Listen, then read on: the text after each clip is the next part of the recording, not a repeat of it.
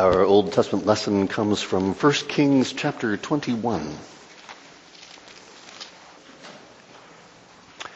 1 Kings chapter 21. Hear now the word of our God. Now Naboth the Jezreelite had a vineyard in Jezreel beside the palace of Ahab, king of Samaria. And after this, Ahab said to Naboth, "Give me your vineyard, that I may have it for a vegetable garden, because it is near my house, and I will give you a better vineyard for it, or if it seems good to you, I will give you its value in money." But Naboth said to Ahab, "The Lord forbid that I should give you the inheritance of my fathers." And Ahab went into his house vexed and sullen because of what Naboth the Jezreelite had said to him, for he had said, "I will not give you the inheritance of my fathers." And he lay down on his bed and turned away his face and would eat no food. But Jezebel, his wife, came to him and said to him, "Why is your spirit so vexed that you eat no food?" And he said to her, "Because I spoke to Naboth the Jezreelite, and I said to him, 'Give me your vineyard for money, or else if it please you, I will give you another vineyard for it.' And he answered, 'I will not give you my vineyard.'" And Jezebel, his wife, said to him, "Do you now govern Israel? Arise and eat bread, and let your heart be cheerful. I will give you the vineyard of Naboth the Jezreelite." So she wrote letters in Ahab's name and sealed them with his seal. And she sent the letters to the elders and the leaders who lived with Naboth in his city. And she wrote in the letters, "Proclaim a fast, and set Naboth at the head of the people, and set two worthless men opposite him, and let them bring a charge against him, saying, 'You have cursed God and the king.' Then take him out and stone him to death." And the men of his city, the elders and the leaders who lived in his city, did as Jezebel had sent word to them. As it was written in the letters that she had sent to them, they proclaimed a fast and set Naboth at the head of the people.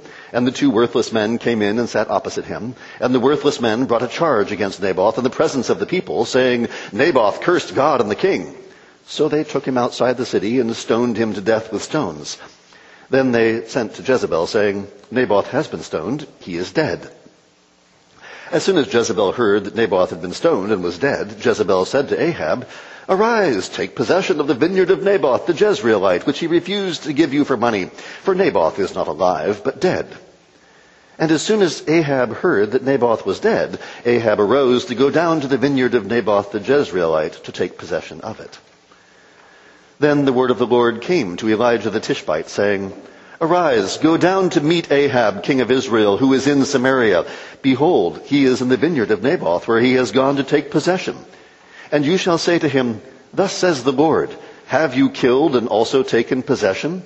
And you shall say to him, 'Thus says the Lord, in the place where dogs licked up the blood of Naboth, shall dogs lick your own blood.'" Ahab said to Elijah, "Have you found me, O my enemy?" He answered, "I have found you, because you have sold yourself to do what is evil in the sight of the Lord. Behold, I will bring disaster upon you. I will utterly burn you up, and will cut off from Ahab every male, bond or free, in Israel. And I will make your house like the house of Jeroboam the son of Nebat, and like the house of Baasha the son of Ahijah, for the anger to which you have provoked me, and because you have made Israel to sin. And of Jezebel the Lord also said, 'The dogs shall eat Jezebel within the walls of Jezreel.'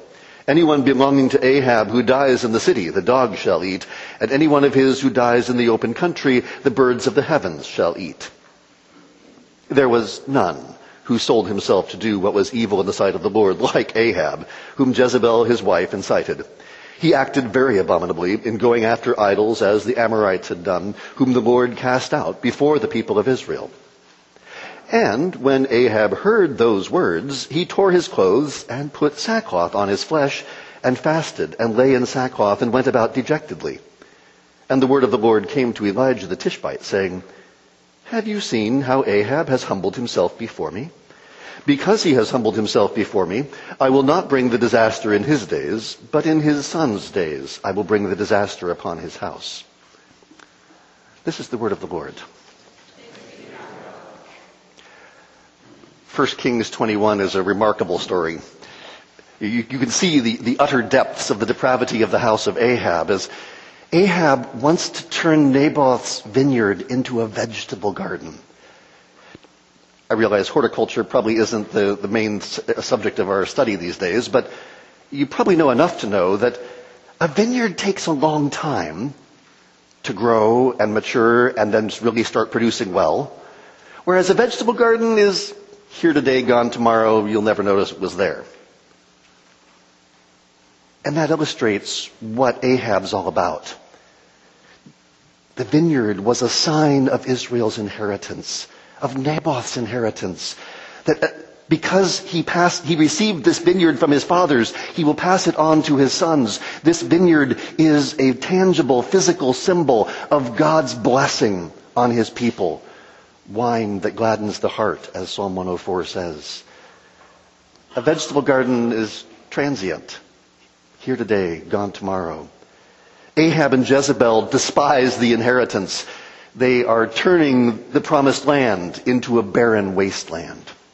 In fact, the author of Kings can't help himself. He makes a parenthetical comment, which this is like practically the only one in the whole book of Kings. I mean, the book of Kings doesn't feel the need to comment much on people's stuff.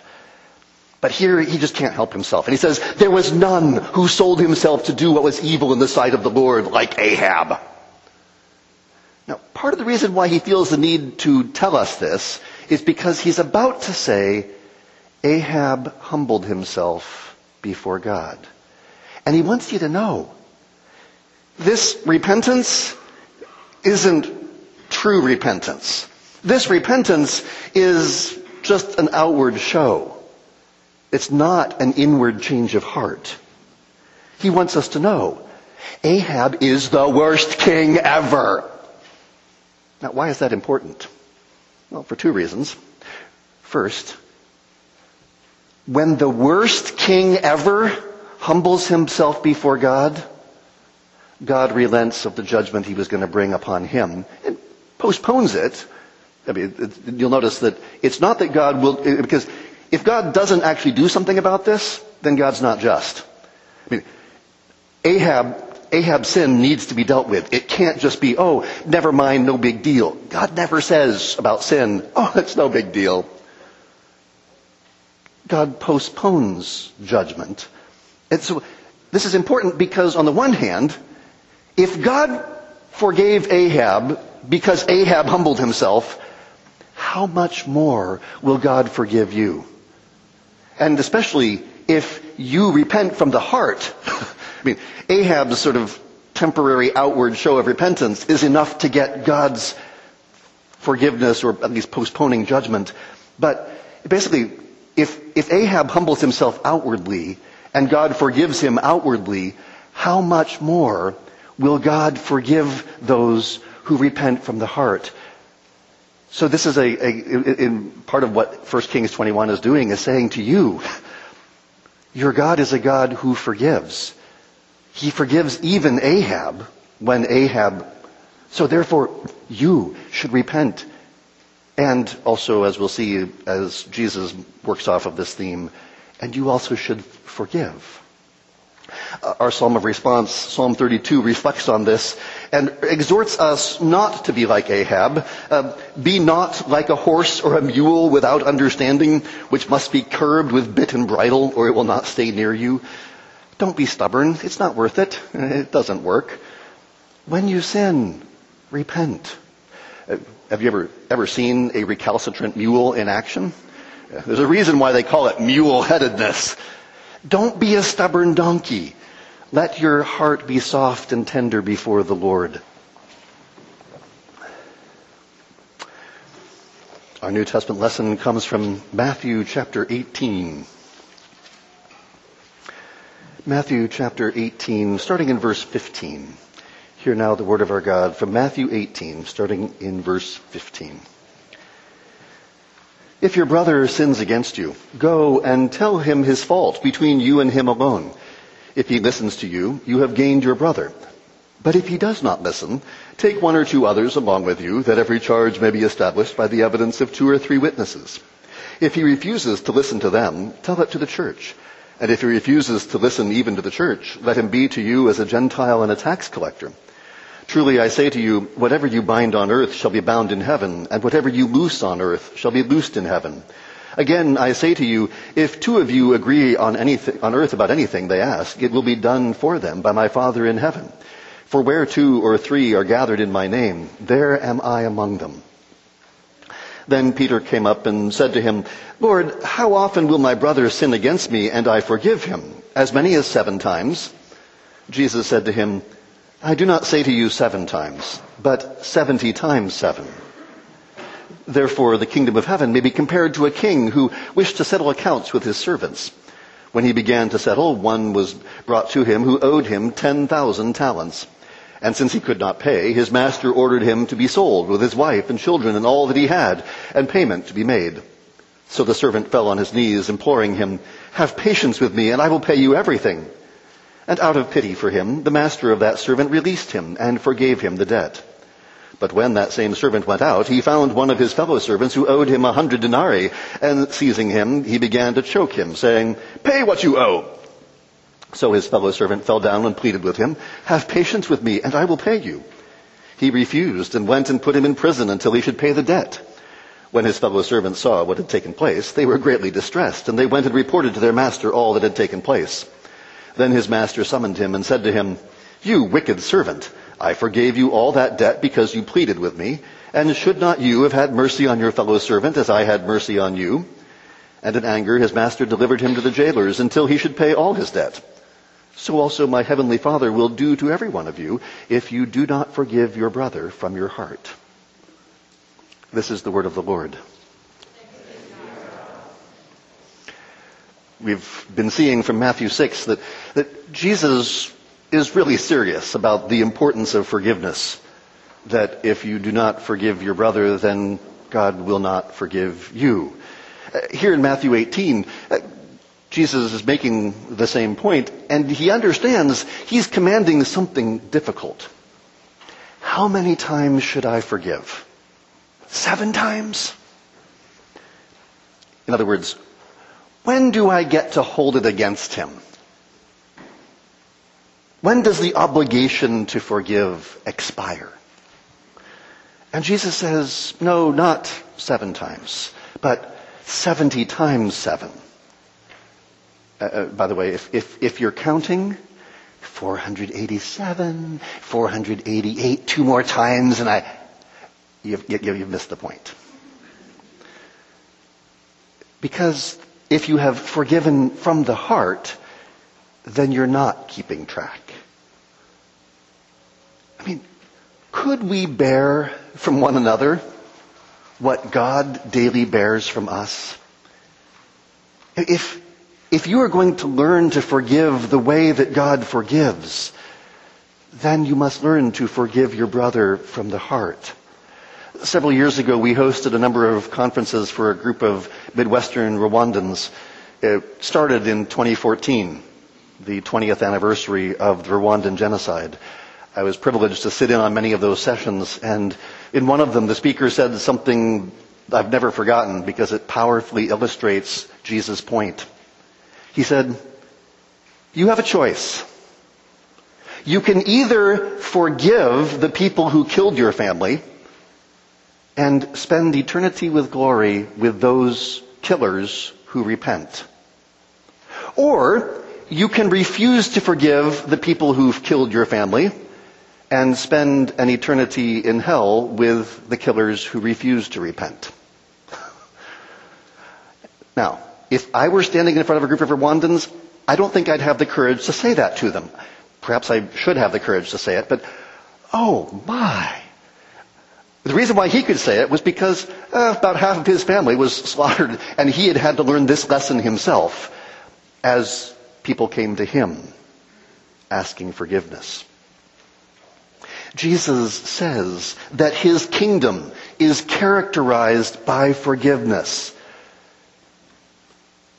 Jesus himself will illustrate this when, hanging on the cross, he says, Father, forgive them, for they know not what they do. Jesus, on the cross, has that disposition of forgiveness toward those who have put him there. And you might say, oh, well, that's all fine and good, but yeah, Jesus is God. I'm not. But the same Jesus who is true God also became true man.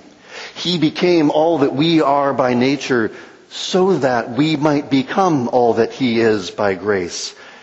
The Apostle Peter tells us in 2 Peter 1, his divine power has granted us all things that pertain to life and godliness through the knowledge of him who called us to his own glory and excellence, by which he has granted to us his precious and very great promises, so that through them, through these precious and great promises, you may become partakers of the divine nature, having escaped from the corruption that is in the world because of sinful desires.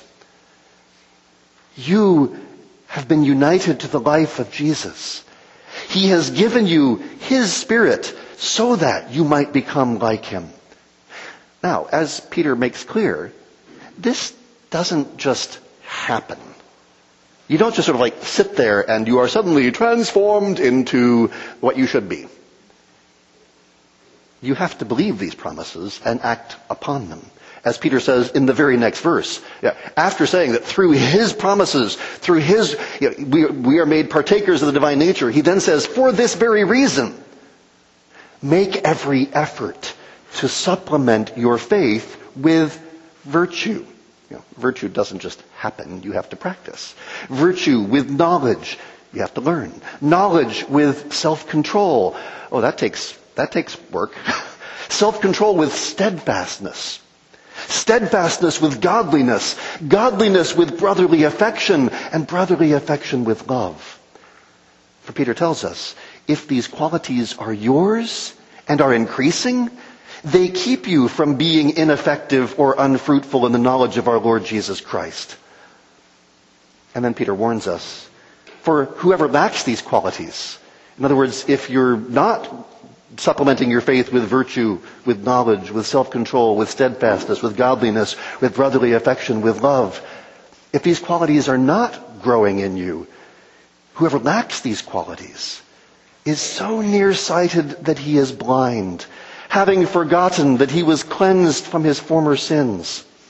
Therefore, brothers, be all the more diligent to confirm your calling and election. For if you practice these qualities, you will never fall. It takes practice. It takes effort, diligence, persistence. And so we come to the fifth petition in the Lord's Prayer. Forgive us our debts as we forgive our debtors. When you pray this, you are practicing these qualities. I don't know about you, but there are times when I pray the Lord's Prayer and I reach that line and I'm reminded, have I forgiven so-and-so? Forgive us our debts as we forgive our debtors. Have I forgiven? Because I'm asking God to forgive me the way I've forgiven. Am I practicing forgiveness? If I'm going to pray for God's will to be done on earth, then I must myself do God's will on earth. Jesus says explicitly in Matthew 6 that if you do not forgive your neighbor, then neither will God the Father forgive you. For if you forgive others their trespasses, your heavenly Father will also forgive you. But if you do not forgive others their trespasses, neither will your Father forgive your trespasses. If you are unwilling to forgive, then you should not expect God to forgive you. Now, I understand this is hard, and so really what I want to do today is focus on the hard case. What about those who don't repent? What about those who have done horrific things, and you're like, okay, I know I'm supposed to forgive them, but how does this work? Well, the first thing we need to say is that forgiveness is not saying, that's okay. Sin is never okay. Under no circumstances, when you forgive someone, are you saying, no big deal, no problem, it's okay. You're never saying that. Because sin is never okay. Sin is always a problem. Forgiveness is not washing something away, sort of pretending it never happened. Forgiveness is dealing with the thing. When you forgive someone, what you're saying is, and so It's okay to say it out loud like this. What you did was wrong. It was a grievous sin against God and against me. But because I know that I could never stand before a holy God if he did not forgive me for my sins, therefore I will forgive you and not hold your sin against you anymore. In other words, because I want to be forgiven, therefore I will forgive. Now, forgiving them does not mean that the relationship is automatically restored, because there are two parts to forgiveness. There's the disposition to forgive. And this is one that you can have regardless of whether they repent. Because what if they don't repent? What if they're not sorry? What if they're still the same way? Well, this is where having the disposition of forgiveness is itself forgiveness. You can and should have this disposition of forgiveness regardless of whether the other person repents. Now, the second part of forgiveness is the transaction. But that requires the other person to repent. If they don't repent, there can be no transaction. You might say, you have forgiven. The disposition is on your side. You have, in a sense, extended forgiveness, but they can't receive that forgiveness without repentance. This is where sometimes if we don't recognize the distinction between the disposition and the transaction, then you can get these really weird situations where you're like, wait a second, if I forgive, take an extreme case, which unfortunately is too common. Take somebody who's been abusive to children. They haven't repented. Are you going to bring your children around them? No. So, okay, but you forgive them. Does that mean the relationship is now restored as though it never happened? No, because the transaction has not complete yet. You have a forgiving disposition. Insofar as it belongs to you, you have forgiven, but until they repent, the transaction is incomplete. The situation is not restored, and you can't pretend that it is.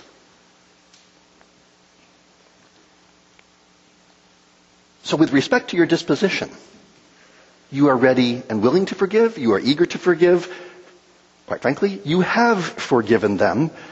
There's just one problem. They haven't repented, and so the transaction hasn't processed. To use, if you got a debt, sort of you think about, okay, I wrote the check, I handed him the check, but he hasn't cashed it yet. That transaction is incomplete until he cashes the check.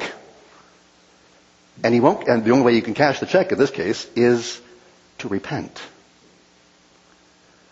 Think of it this way.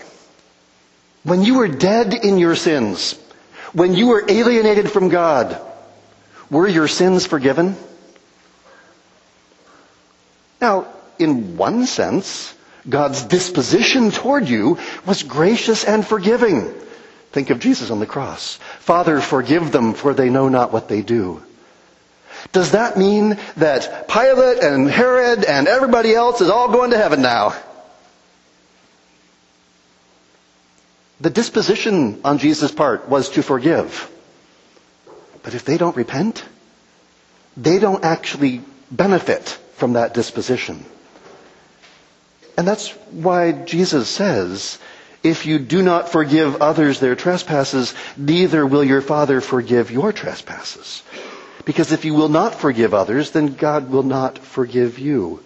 This is the point of the parable in Matthew 18 that we read earlier.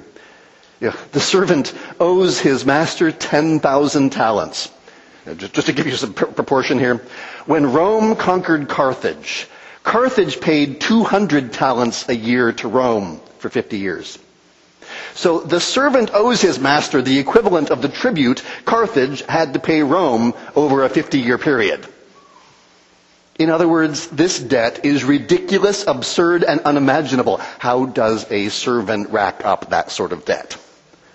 This is Jesus' point. We are like that servant with an unimaginable debt.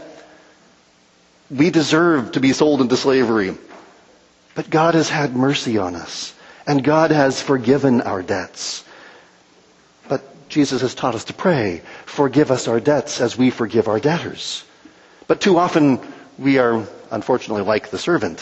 When that same servant went out, he found one of his fellow servants, and you calculate the second servant's debt, it's like $12,000. That's, not a pittance, but on the other hand, $12,000, in a couple of years he could probably pay it off. If God has forgiven you your billions, how dare you refuse to forgive your neighbor's $12,000? And now the thing that perhaps is the most shocking about this parable is that the master revokes his forgiveness. He had forgiven the billions. And yet, when he hears that his servant hasn't forgiven his fellow servant, he revokes the forgiveness and reinstates the debt. Now, at this point, all of us should be getting very nervous. Does this mean that God might forgive you temporarily and then revoke his forgiveness later? Yes. I wish I could say something else, but the answer is yes. That is what Jesus is saying. Jesus is talking to his disciples. Notice, he's not just talking to the elect or true believers. He's talking to, let's take a very concrete example. Simon Magus. Simon Magus in the book of Acts. Simon Magus repents, believes the gospel, is baptized, speaks in tongues with all the rest of the Samaritans, and becomes part of the church. And then Simon Magus apostatizes. Now, when Simon repented and believed, he was baptized. And what does your baptism signify and seal? Baptism signifies and seals the forgiveness of sins and the gift of the Holy Spirit. Simon Magus had, you might say, this is why we read about Ahab earlier. When Ahab repented outwardly, God forgave him outwardly. If you don't forgive from the heart, then Jesus says you'll be forgiven the same way you repent, you might say.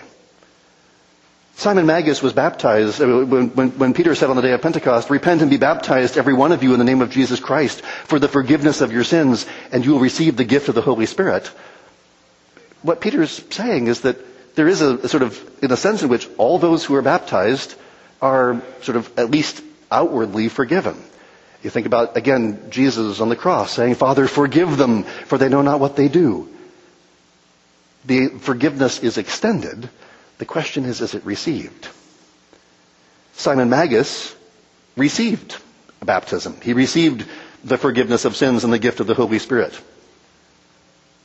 But just like the king forgives the debt, with the forgiveness of sins comes the requirement that you must also forgive others. If you do not forgive others, then you demonstrate that you have missed the point entirely. So also my heavenly Father will do to every one of you if you do not forgive your brother from your heart. If you would pray, thy kingdom come, then you have to live as one who belongs to the kingdom of Jesus, who puts into practice the teachings of Jesus. Now, the humility of obedience is difficult. But when we think about forgiveness, it comes close to impossible. When Jesus says, how often? 70 times 7? In Luke 17, the similar passage, Jesus says it slightly differently. He says, if your brother sins, rebuke him, and if he repents, forgive him. And if he sins against you 7 times in a day and turns to you 7 times saying, I repent, you must forgive him. Now just imagine that. In one day, the same sin, 7 times. You'd be like, really? You're doing the same thing again? You may recall a few years ago, our brothers and sisters in Charleston, South Carolina, at the African Methodist Episcopal Church, who offered forgiveness to the man who shot and killed their family and church members. As I listened to them, I could see that they understood what Jesus requires. Because when they said, "We forgive you," they also called him to repentance. They didn't just say, "No big deal." It was a big deal. You killed my brother. So they called him to repentance. They called him to believe in Jesus. I think of the same thing that happened in Egypt when the Coptic priest in his sermon that got broadcast all over the world said, "We love you." He's like, "Wait, we love you to the killers?" "Yes, and we forgive you because our God has forgiven us, and we want you to become one of us." It's like that sort of forgiveness is what Jesus is talking about. Because this is also where the only way that these people can benefit from your forgiveness is if they repent. So it's important to keep in mind the disposition of forgiveness on your part. Do you forgive from the heart? But then the transaction of forgiveness. Does the other person actually receive it? Do they repent? I mean, if you don't think you have a place for the disposition of forgiveness, that'd be a horrible situation to be in. Because if forgiveness is just a transaction, then to forgive somebody and then to sort of say, "Well, then it's over," then I am trapped by your sin. It's why the disposition of forgiveness is properly called forgiveness. I have forgiven you. I am free of the hatred and bitterness that could have resided in my heart. But because you haven't repented, you have not benefited from my forgiveness. And so that's where it's important to also remember what repentance is. Because repentance unto life is a saving grace, whereby a sinner, out of a true sense of his sin and apprehension of the mercy of God in Christ, does with grief and hatred of his sin turn from it unto God with full purpose of and endeavor after new obedience. True repentance sees my sin for what it is. I have sinned against heaven and against you. What I did was horribly wrong. True repentance apprehends, it grabs onto the mercy of God in Christ. Thank you, Jesus, for dying for my sin and giving me a new heart so that I don't have to be like that anymore. True repentance grieves over my sin. Hates my sin, turns away from my sin. Repentance is always a turning with an eager endeavor after new obedience. And true repentance will continue to grieve over the sin. Think of Paul. Back when he was Saul of Tarsus, he had been persecuting and murdering Christians. And you see in Philippians how Paul reflects back on that and says, "That's what I was." And you hear he continued to grieve over that. He continued to hate his old sin. And he continues to apprehend the mercy of God in Christ. Thanks be to God, that's not me anymore. Now, a word to the wise. If you're the one repenting, then be careful not to push the other person. There's nothing more ugly than saying, "If you don't forgive me, then God won't forgive you." I mean, it's a true statement, but it's not your job to say that right now. The right language of repentance is what Israel says to Moses: "We have sinned, for we have spoken against the Lord and against you." Or what Achan said to Joshua: "Truly, I have sinned against the Lord God of Israel, and this is what I did." Or the prodigal son who said, "Father, I have sinned against heaven and before you. I am no longer worthy to be called your son." Genuine repentance names the sin. So as you're thinking about in this transaction of forgiveness, it's sort of, you need to see the other person's the steps they're taking. Because in order to restore relationship, there needs to be a bearing fruit in keeping with repentance. Genuine repentance demonstrates that you've understood how you've wronged the other and how you intend to make it right. And that the transaction of forgiveness brings about the restoration of relationship. After meeting so many Rwandans and talking with them about their stories, I kept doing more reading on the subject, and I've been struck by how many stories there are of true repentance, true forgiveness, even true reconciliation. A mother whose only son was killed in the genocide. When one of the killers came to repent, when she said to him, "That's nice, but who will take care of me? My son is gone." He said, "I will." And so for many years after, it was several years ago that I read the story, but he promised as a part of his own repentance to take care of that woman as his own mother. He was like, "I took away from you what the one who would have cared for you in your old age. Therefore, I will care for you and bear fruit in keeping with repentance." I can't imagine how hard that would be, probably on both sides. But how else do you repent?